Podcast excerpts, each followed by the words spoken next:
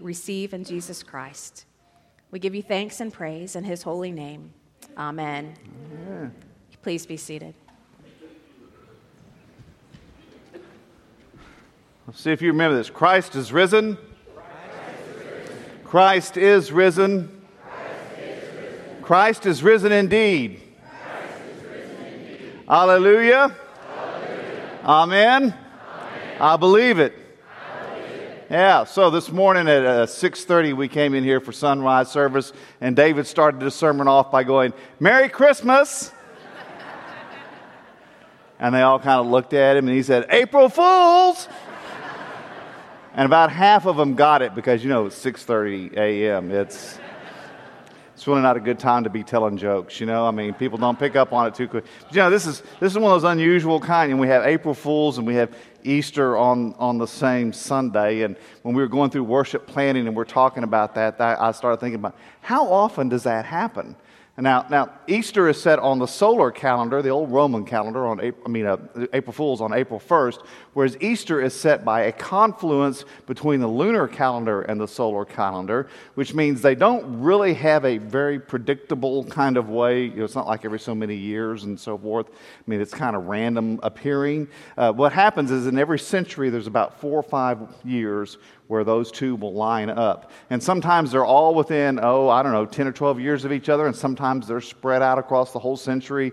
It's just kind of weird the way it happens. But what does happen is every time you get April Fools and Easter falling together, you get people doing some really weird things.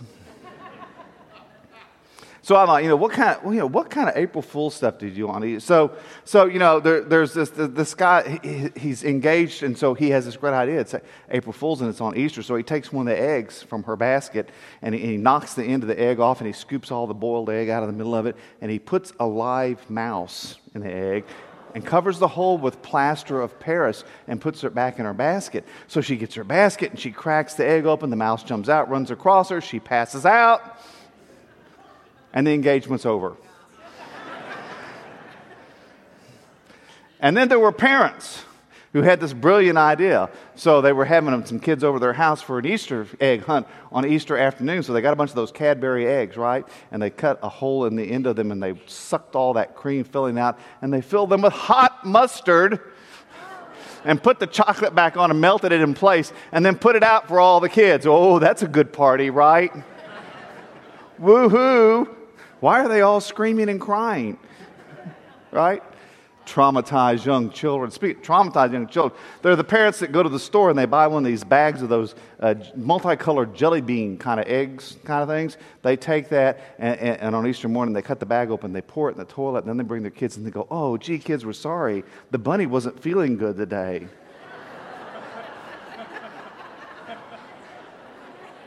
you people are sick. I am so thankful that wasn't my parents. I mean, just, just scar you for life, you know? It's just awful. So in 1866, when April Fools and Easter fell on the same day, uh, a woman in, in, England decided to have some fun and play a prank, practical joke on the city.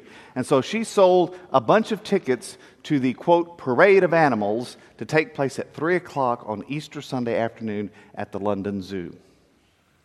And, and, and so she went out in the street and she sold hundreds, hundreds of these tickets. Now, now keep in mind, she sold them for one sixth of the usual price of a zoo ticket.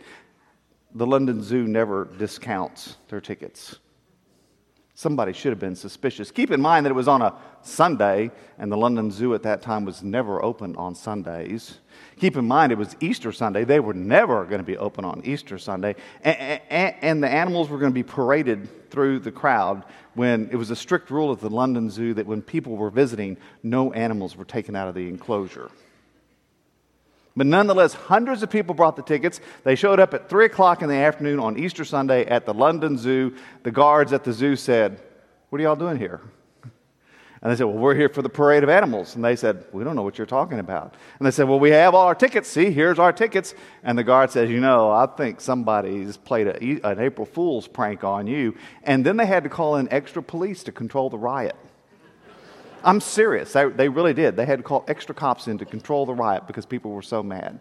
And I, thought, I was thinking about that. I mean, surely they should have known that, you know, if you're paying one instead of six pence to get your tickets and you're doing something on a day when the zoo is closed that they never do and that they don't allow, surely somebody should have thought, you know, I think somebody's having us on about this. But they were so desperate to see the animals that they believed it anyway. And so, do we come to church on Easter Sunday hoping that it's true? So desperate to believe that it's true, and yet battling our own doubts to believe that it's true. Let's pray.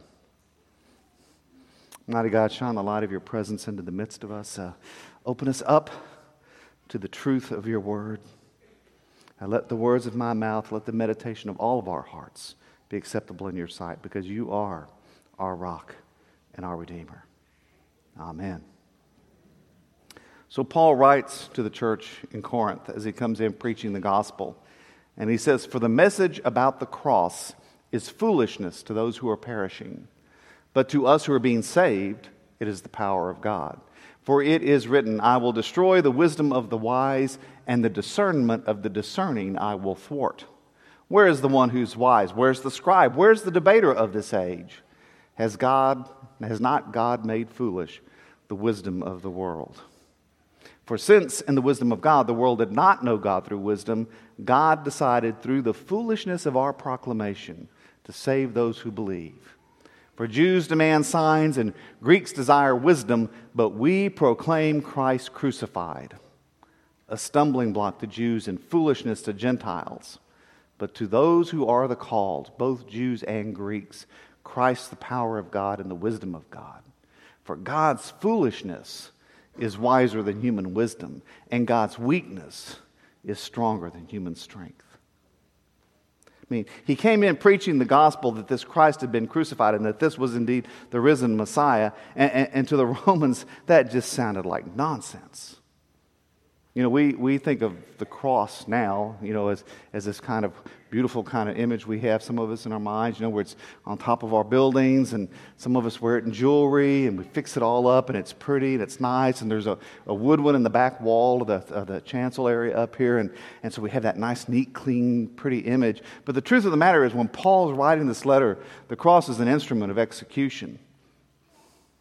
It's not anything pretty, it's something horrific. It's set outside the gates of the city where people pass by, so they'll be sure and see what happens there. And it's reserved for the worst of the worst. Most of the people that are crucified are beaten or whipped before they're put up on the cross.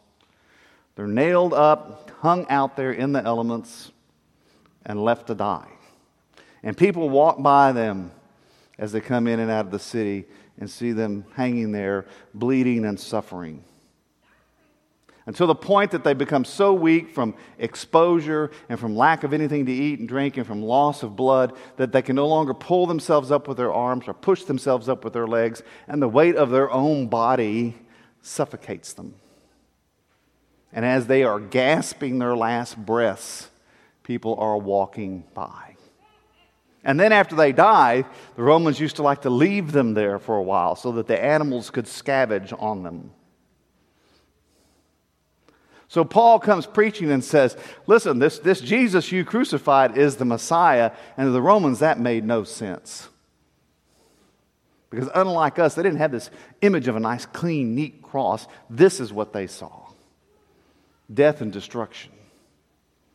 Because that is the wisdom of the world, and that's the strength of the world. The wisdom of Rome was the might of the empire, and to spread the might of the empire. And the strength of Rome was the strength of force and of coercion.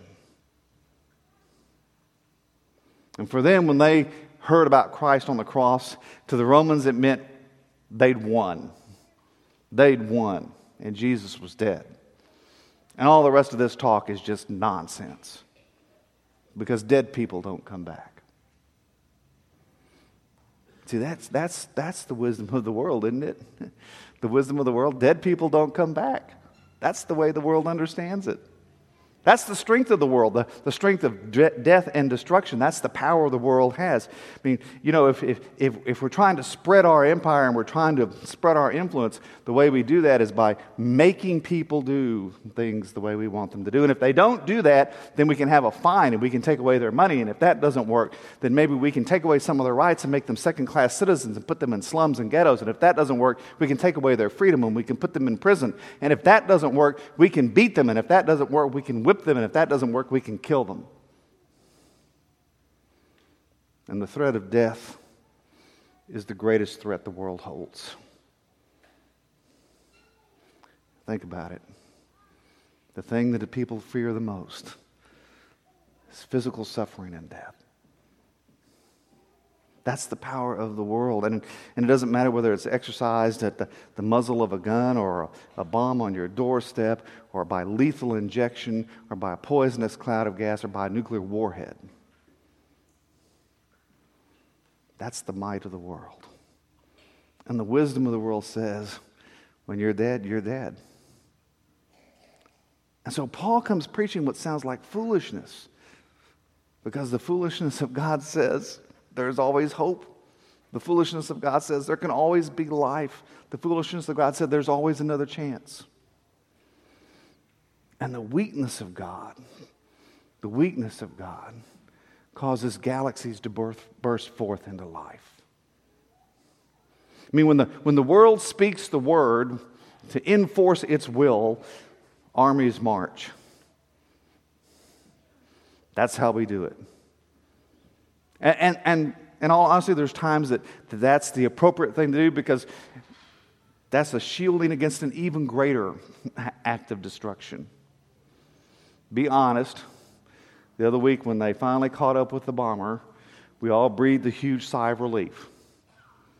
That may not have been the way you wanted things to end, but we all wanted it to end.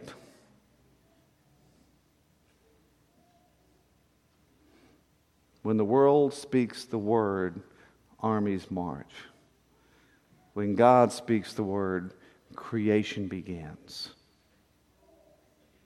When the Word of God goes out, life bursts forth. When the Word of God goes out, relationships are healed. When the Word of God goes out, addicts go into recovery. When the Word of God goes out, new things happen. When the Word of God goes out, hope is born. And when Paul came into Rome, the Romans couldn't get it because the wisdom of the world doesn't recognize it, and the power of the world couldn't do it.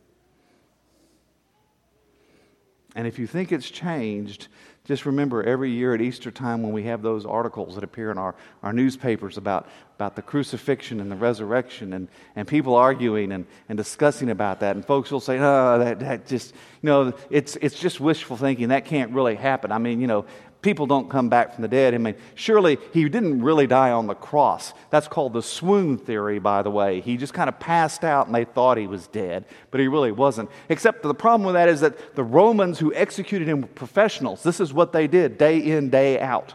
They knew their business, and they knew that if they took someone down off the cross before they died, they were going to take that person's place on the cross next.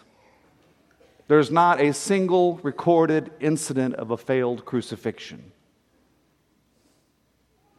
Okay, so if he died, then maybe somebody actually came and took the body out of the tomb and they made up all this stuff about him rising up from the dead. Except that the, the, the, Pharisees and the scribes went to Pilate and they said, We're afraid somebody might steal the body from the tomb, so, so post an extra guard out there. And Pilate put extra guards at the tomb to make sure that that didn't happen. And if it had of, you can be sure that when all the rumors began to circulate about him having risen from the dead, that somebody would have come forth. Some Roman guard would have spoken up, some Pharisee would have spoken up, some scribe would have said, Surely they have stolen the body, and yet there's not one peep, not one rumor mentioned anywhere in any history. And the people of the church, the people of the church in the weeks following this. They met the risen Christ. Not one or two, but some 500 of them scattered across the Middle East. There was no mass hallucination because there was no mass media or mass communication. They were always stunned when they gathered together and found that somebody else had also seen him.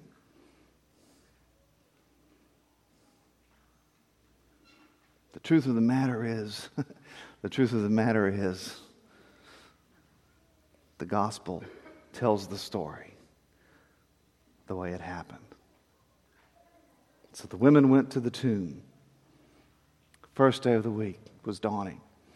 Mary Magdalene and the other Mary went to see the tomb, and, and suddenly there was a great earthquake, for an angel of the Lord descending from heaven came and rolled back the stone and sat on it. His appearance was like lightning, and his clothing white as snow. For fear of him, the guards shook and became like dead men. But the angel said to the women, Do not be afraid.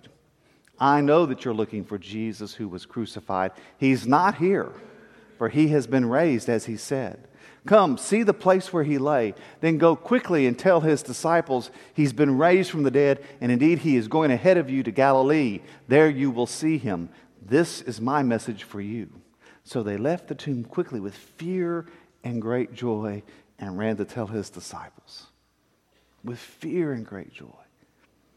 The women came to the tomb that morning not expecting to find him risen. They came to the tomb to finish the burial preparations. They'd been interrupted by the coming of the Sabbath. And so they were coming back to finish that work because, in the wisdom of the world, the dead don't come back. And they came to the tomb and they found that instead of needing to find somebody to roll the stone back, that it had already been rolled away from the doorway.